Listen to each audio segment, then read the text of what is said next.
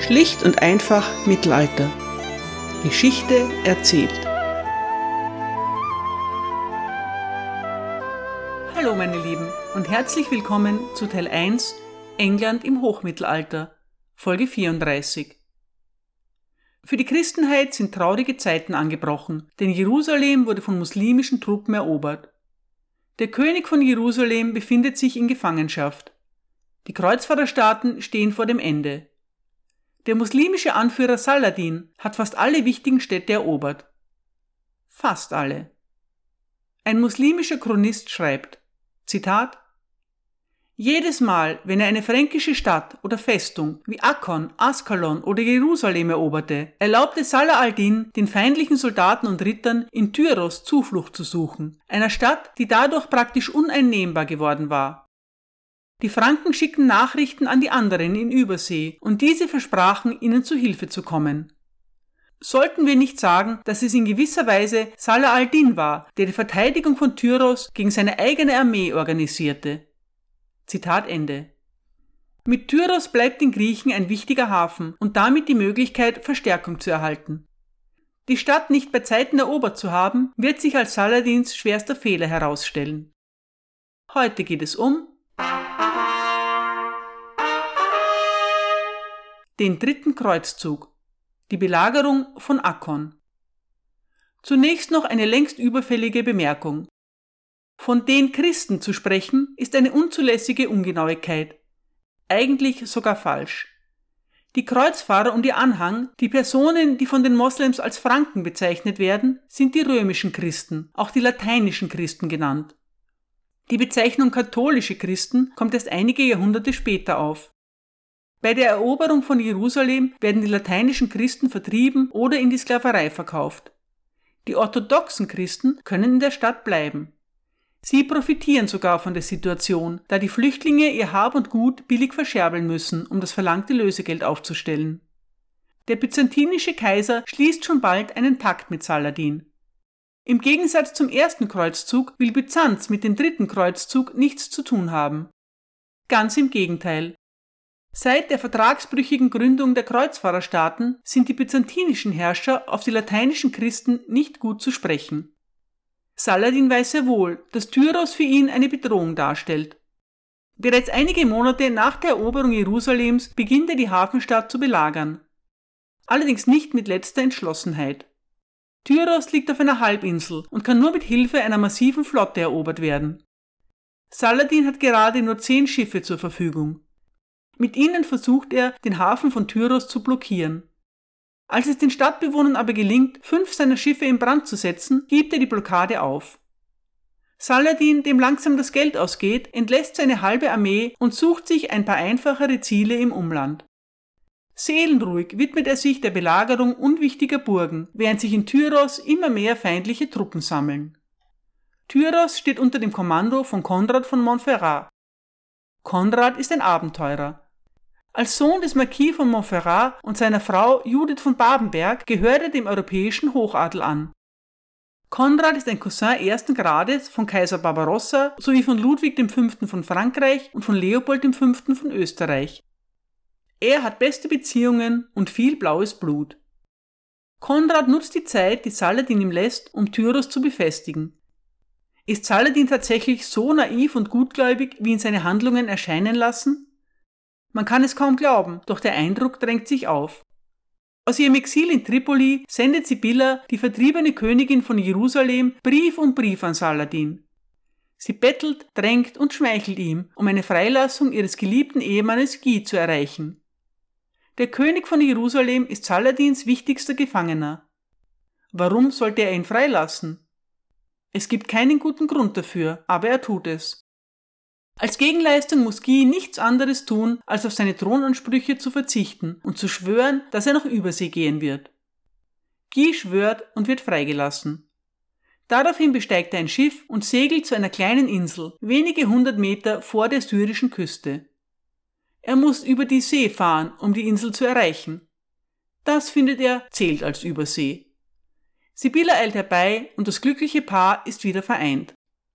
Der König von Jerusalem bleibt nicht lange auf dem öden Eiland. Guy findet einen Priester, der ihn von seinem angeblich unter Zwang geleisteten Eid entbindet. Mit reinem Gewissen ist Guy nun bereit zu neuen Taten. In Tripoli und Antiochia schart er einige Unterstützer um sich. Dann begibt er sich nach Tyros. Sein Plan ist, Konrad von Montferrat recht herzlich für seine treuen Dienste zu danken. Dann werden er und Sibylla die Stadt übernehmen und zum neuen Zentrum ihres Reiches machen. Wenn die Kreuzfahrer eintreffen, werden sie die Moslems verjagen und alles wird wieder gut sein. Ein hübscher Plan. Die Realität sieht ein wenig anders aus. Zu Gies Empörung lässt ihn Konrad die Stadt nicht einmal betreten. Die Tore von Tyros bleiben verschlossen. Konrad ist der Ansicht, dass Guy sein Recht auf den Thron durch seine Niederlage bei Hattin verwirkt hat. Er, Konrad, wird Tyros nun verwalten, bis die europäischen Könige eintreffen. Diese werden dann entscheiden, wer die traurigen Reste des Königreichs Jerusalem regieren soll. Konrad ist guten Mutes, dass die Wahl auf ihn selbst fallen wird. Im Gegensatz zu dem Versager Guy hat er schon mehrfach bewiesen, was für ein fähiger Anführer er ist. Außerdem sind wie schon erwähnt drei der anreisenden Herrscher seine Cousins. Es kann keinen Zweifel darüber geben, wie ihre Wahl ausfallen wird. Guy und sein kleines Trüppchen marschieren zurück nach Tripoli. Dort hacken sie einen neuen Plan aus. Der ist so absurd, dass er nur von Guy stammen kann. Der König wird seine paar tausend Soldaten nach Akkon führen und die Stadt belagern. Sie haben natürlich keine Chance. Selbst wenn es ihnen gelingen würde, die Befestigungen zu stürmen, wären sie den in der Stadt befindlichen muslimischen Truppen zahlenmäßig weit unterlegen. Aber Guy hat ein gesundes Selbstvertrauen und widmet sich seinen Problemen erst dann, wenn es sich gar nicht mehr umgehen lässt. Als Guy auf seinem Weg nach Akkon bei Tyros vorbeikommt, kampiert er vor der Stadt. Dort sind gerade ein paar italienische Kreuzfahrer angekommen, die sich mit Konrad überworfen haben. Für sie ist Guy der rechtmäßige König von Jerusalem. Also schließen sie sich ihm an. Auch einige Schiffe folgen Guy nun die Küste entlang. Saladin ist gerade mit der Belagerung einer weiteren Burg beschäftigt, als er vom Anmarsch König Guys und seiner Truppen erfährt. Würde er die kleine christliche Armee sofort stellen, so hätte sie kaum eine Chance, der Vernichtung zu entgehen. Aber Saladin bleibt untätig. Nimmt er Guy nicht ernst? Hält er seinen Vorstoß für eine Finte, für einen Ablenkungsversuch? Man weiß es nicht, aber König Guy kommt ungestört bis vor die Tore von Akkon. Akkon ist ein wichtiges Handelszentrum der Region. Es ist eine alte Stadt und liegt auf einer Halbinsel. Diese Halbinsel ist stark befestigt und von Mauern umgeben, die bis ins Meer reichen. Nur ein schmaler, gut kontrollierbarer Durchlass führt in den Hafen. Vor der Einfahrt zum inneren Hafen ist eine Kette befestigt, die bei Bedarf feindliche Schiffe aufhalten kann. Mehrere eindrucksvolle Türme überragen die Befestigungen. Vor der Stadt befindet sich ein kleiner Hügel, von dem aus man das Gebiet gut überblicken kann. Dort setzen sich Gies Männer nun fest. Die Belagerung von Akkon hat begonnen. Schon bald wird König Guys Armee von Truppen aus Nordeuropa und Frankreich verstärkt. Saladin zögert immer noch. Als er endlich Richtung Akkon aufbricht, tut er das ohne große Eile. König Guys Truppen haben mittlerweile bereits deutlich an Stärke gewonnen. Trotzdem sind sie Saladins Armee numerisch unterlegen. Sollte diese sie einkreisen und angreifen, so stünden ihre Chancen schlecht. Saladin tut nichts dergleichen. Er wartet auf Verstärkung und blockiert König Gis Versorgungswege. Allerdings nur auf dem Landweg. Vom Meer her steht den Christen ein Weg offen. An der Küste rund um Akkon sammelt sich nun eine gewaltige Flotte von Kreuzfahrerschiffen. Während die Christen einen immer dichteren Halbkreis um die Festung ziehen, befindet sich Saladins Armee in ihrem Rücken. Eigentlich haben die Moslems sie in der Zange, aber obwohl die muslimische Armee einige Siege erringt, können die Kreuzfahrer ihre Verluste immer sofort kompensieren. Fast jeden Tag treffen nun neue Kämpfer aus Tyros oder von jenseits des Meeres ein. Sogar Konrad von Montferrat verlässt seine sichere Stadt und schließt sich der Belagerung an. Inzwischen haben sich in Europa die ersten Kreuzfahrer auf den Weg gemacht. Richard Löwenherz und Philipp von Frankreich sind noch nicht darunter. Sie brauchen einige Jahre länger für ihre Vorbereitungen. Kurz entschlossen ist man hingegen in Deutschland. Kaiser Friedrich I. Barbarossa ist zwar schon Ende 60, aber sofort bereit, das Kreuz zu nehmen. Anders als die Könige von England und Frankreich reist Barbarossa nicht per Schiff, sondern über Land. So kann er eine viel größere Armee mitführen. Der Kaiser wird von seinem gleichnamigen Sohn Friedrich von Schwaben und weiteren deutschen Edelleuten begleitet. Seine Armee ist gigantisch und wächst auf dem Weg durch Osteuropa ständig an. Bis zu 20.000 Ritter und 80.000 Fußsoldaten umfasst das deutsche Heer. Vielleicht sind diese Zahlen etwas zu hoch gegriffen, aber alle Chronisten sind sich einig, dass es sich um eine Armee nie gekannter Größe handelt. Die deutschen Truppen sind außergewöhnlich diszipliniert. Trotzdem kommt bei der lokalen Bevölkerung keine Freude auf, wenn sie durchziehen. Der byzantinische Kaiser Isaac Angelus tut nichts dazu, den Durchzug der Kreuzfahrer zu erleichtern. Er wirft Barbarossas Boten ins Gefängnis und verweigert vorher zugesagte Lieferungen von Nahrungsmitteln. Angesichts der Größe von Barbarossas Armee ist das keine gute Idee. Der deutsche Kaiser erwägt sogar kurz, Konstantinopel anzugreifen, woraufhin Isaak rasch einlenkt. Die deutschen Kreuzfahrer ziehen weiter, aber die Probleme nehmen nicht ab. Auch mit den türkischen Seldschuken kommt es zu Auseinandersetzungen. Trotzdem hält der Großteil der Soldaten durch. Die Unternehmung läuft viel besser als frühere Kreuzzüge. Bis zur Querung eines Flusses in Armenien. Was genau passiert, ist nicht überliefert, aber Friedrich Barbarossa stürzt vom Pferd und ertrinkt. Das ist eine ungeheure Katastrophe für die deutschen Truppen. Der legendäre Kaiser hat das große Heer zusammengehalten. Ohne ihn geht nun alles schief. Friedrich von Schwaben lässt den Körper seines Vaters in Essig einlegen und nimmt ihn mit. Dann eilt er weiter. Aber das Glück hat die deutschen Kreuzfahrer verlassen. Wasser und Nahrungsmittel werden knapp und viele der Soldaten erkranken. Tausende sterben und noch mehr desertieren. Mit Mühe erreicht Friedrich von Schwaben mit dem Rest seiner Truppen Antiochia. Mittlerweile ist klar, dass Essig hin oder her der tote Kaiser nicht mehr länger transportfähig ist. Daher entschließt sich Friedrich zu einer Bestattung Mos Teutonicus nach deutscher Sitte. Zart beseitete Hörerinnen und Hörer mögen bitte kurz weghören. Mos Teutonicus bedeutet, der Leichnam wird gepökelt und fünf Stunden lang gekocht, bis sich das Fleisch vollständig von den Knochen löst. Dann werden die Fleischreste begraben und die Knochen zum Weitertransport eingepackt. Dies hat den Zweck, dass wenigstens Teile des Kaisers das heilige Land erreichen. Die Absicht mag löblich sein, aber das Ganze ist trotzdem furchtbar widerwärtig. Wenn das die deutschen Sitten sind, so mag man sich nicht wundern, wenn die Deutschen mancherorts den Ruf haben, Barbaren zu sein. Tapfer macht sich der Rest der Kreuzfahrer wieder auf den Weg. In Tripoli bricht die Malaria aus. Egal, sie schleppen sich weiter. Als sie endlich vor Akkon ankommen, ist Friedrich von Schwaben todkrank. Drei Monate später stirbt er. Die deutschen Kreuzfahrer haben genug. Sie überlassen Glanz und Glorie nun anderen Helden und kehren zurück nach Hause. Als Friedrich von Schwaben Akkon erreicht, dauert die Belagerung schon mehr als ein Jahr. Es ist zwar anfänglich zu heftigen Kämpfen und schweren Verlusten gekommen, aber keine Seite hat einen entscheidenden Vorteil errungen. Die Kreuzfahrer haben sich in ihrem Halbkreis rund um die Stadt häuslich niedergelassen. Im wahrsten Sinne des Wortes. Kleine Häuser und Straßen sind entstanden und sogar ein Marktplatz. Ob es dort etwas zu kaufen gibt, hängt davon ab, wie gut es den Moslems gelingt, die Versorgungswege ihrer Feinde zu blockieren. Andererseits bemühen sich die Christen nach Kräften darum, die Stadt abzuriegeln und die Landung von muslimischen Schiffen zu verhindern. Ein ebenso großes Problem wie die Versorgung ist die katastrophale sanitäre Lage. Es gibt kein vernünftiges Abwassersystem und immer wieder brechen Seuchen aus. Aber wenn noch viele der christlichen Belagerer sterben, so treffen nun aus ganz Europa ständig neue Truppen ein. Der zweite Winter der Belagerung ist für beide Seiten eine Katastrophe.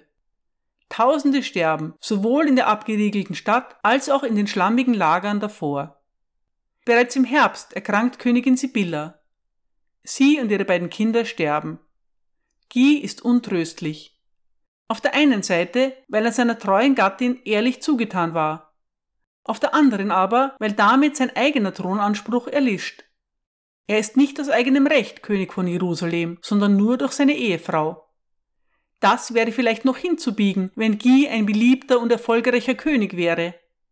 Leider aber wird er in seinem ganzen Reich verachtet und gehasst. Wer ist nun der neue König von Jerusalem? Sibylla hinterlässt eine Schwester namens Isabella. Das bringt Konrad von Montferrand auf eine ausgezeichnete Idee. Er wird Isabella heiraten und der neue König von Jerusalem werden. Leider gibt es ein kleines Problem. Die Braut ist bereits seit vielen Jahren glücklich verheiratet.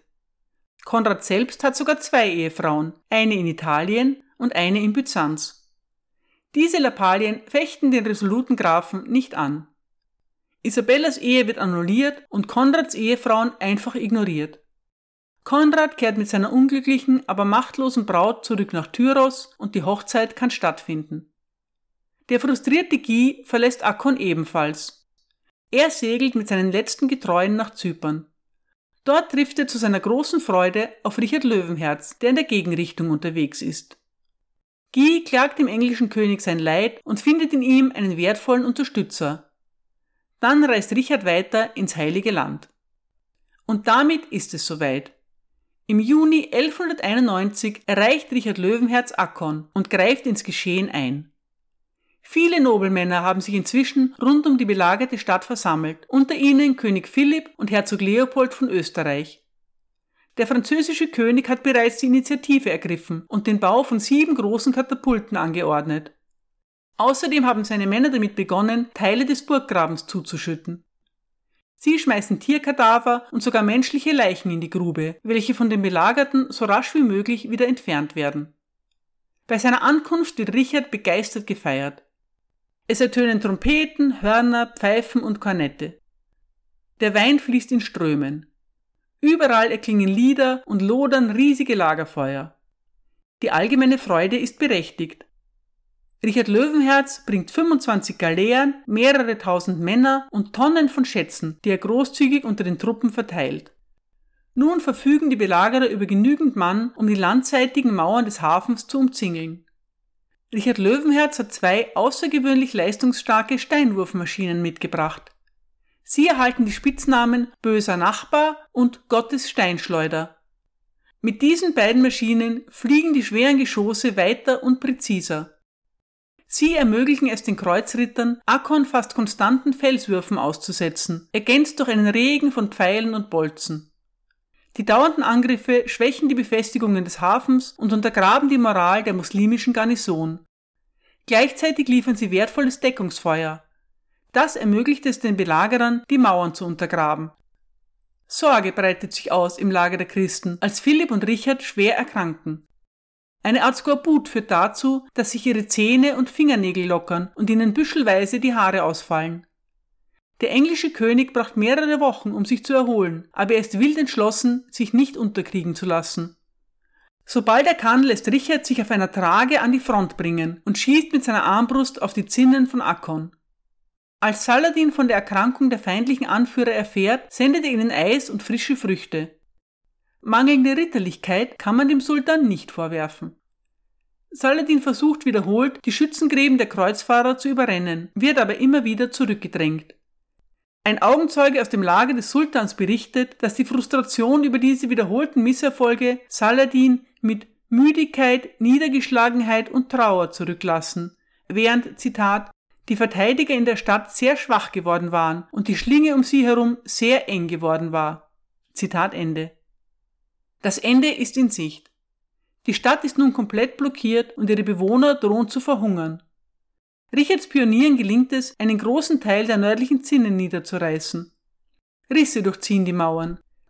Richard verspricht jedem, der mutig genug ist, einen Stein aus der Befestigung zu brechen, vier Goldmünzen. Der Trick funktioniert. Schon bald ist eine beträchtliche Lücke entstanden. Der Weg in den Hafen steht den Belagerern offen. Am 12. Juli 1191 muss Akkon kapitulieren. Es ist ein großer Triumph für die Kreuzfahrer und der dauerhafteste Erfolg des dritten Kreuzzugs. Viele tapfere Männer haben mehr als zwei Jahre lang alles gegeben, oft auch ihr Leben. Der Sieg ist letztlich König Philipp und vor allem der brillanten Taktik von Richard Löwenherz zu verdanken. Die Eroberung von Akkon ist für viele der Kreuzfahrer das triumphale Ende ihrer Mission. Sie wollen nun endlich wieder nach Hause zurückkehren. Vorher gilt es aber noch, die Beute aufzuteilen und sich zukünftige Rechte zu sichern. Zwischen den verschiedenen Fraktionen der Armee brechen Streitigkeiten aus. Leopold, der Herzog von Österreich, der mit dem deutschen Kreuzzug gekommen war, hängt frohgemut sein Banner neben das der anderen Feldherren. Empört muss er mit ansehen, wie einer von Richards Männern es herunterreißt und in den Schlamm wirft. Richard scheint sich an der unhöflichen Aktion nicht zu stören. Leopold aber fühlt sich massiv in seiner Ehre gekränkt und reißt zornig ab. Seine Feindschaft wird dem englischen König noch teuer zu stehen kommen. Auch Philipp von Frankreich ist zunehmend genervt von Richards großspurigem Verhalten. Er beklagt Richards Selbstherrlichkeit und seine gedankenlose Verteilung von Schirmherrschaften. Vor allem aber stört ihn Richards Unterstützung für Guy von Lusignan. Philipp ist dafür, dass sein Neffe Konrad als König von Jerusalem anerkannt wird. Im Grunde aber will sich der französische König mit all dem nicht mehr auseinandersetzen. Als Akkon fällt, verabschiedet er sich und kehrt nach Frankreich zurück. Richard ist verwundert. Jetzt gehen alle nach Hause, wo die Arbeit doch gerade erst anfängt. Richard Löwenherz will das ganze Königreich Jerusalem für die Christenheit zurückerobern. Also macht er sich ans Werk. Danke für eure Aufmerksamkeit.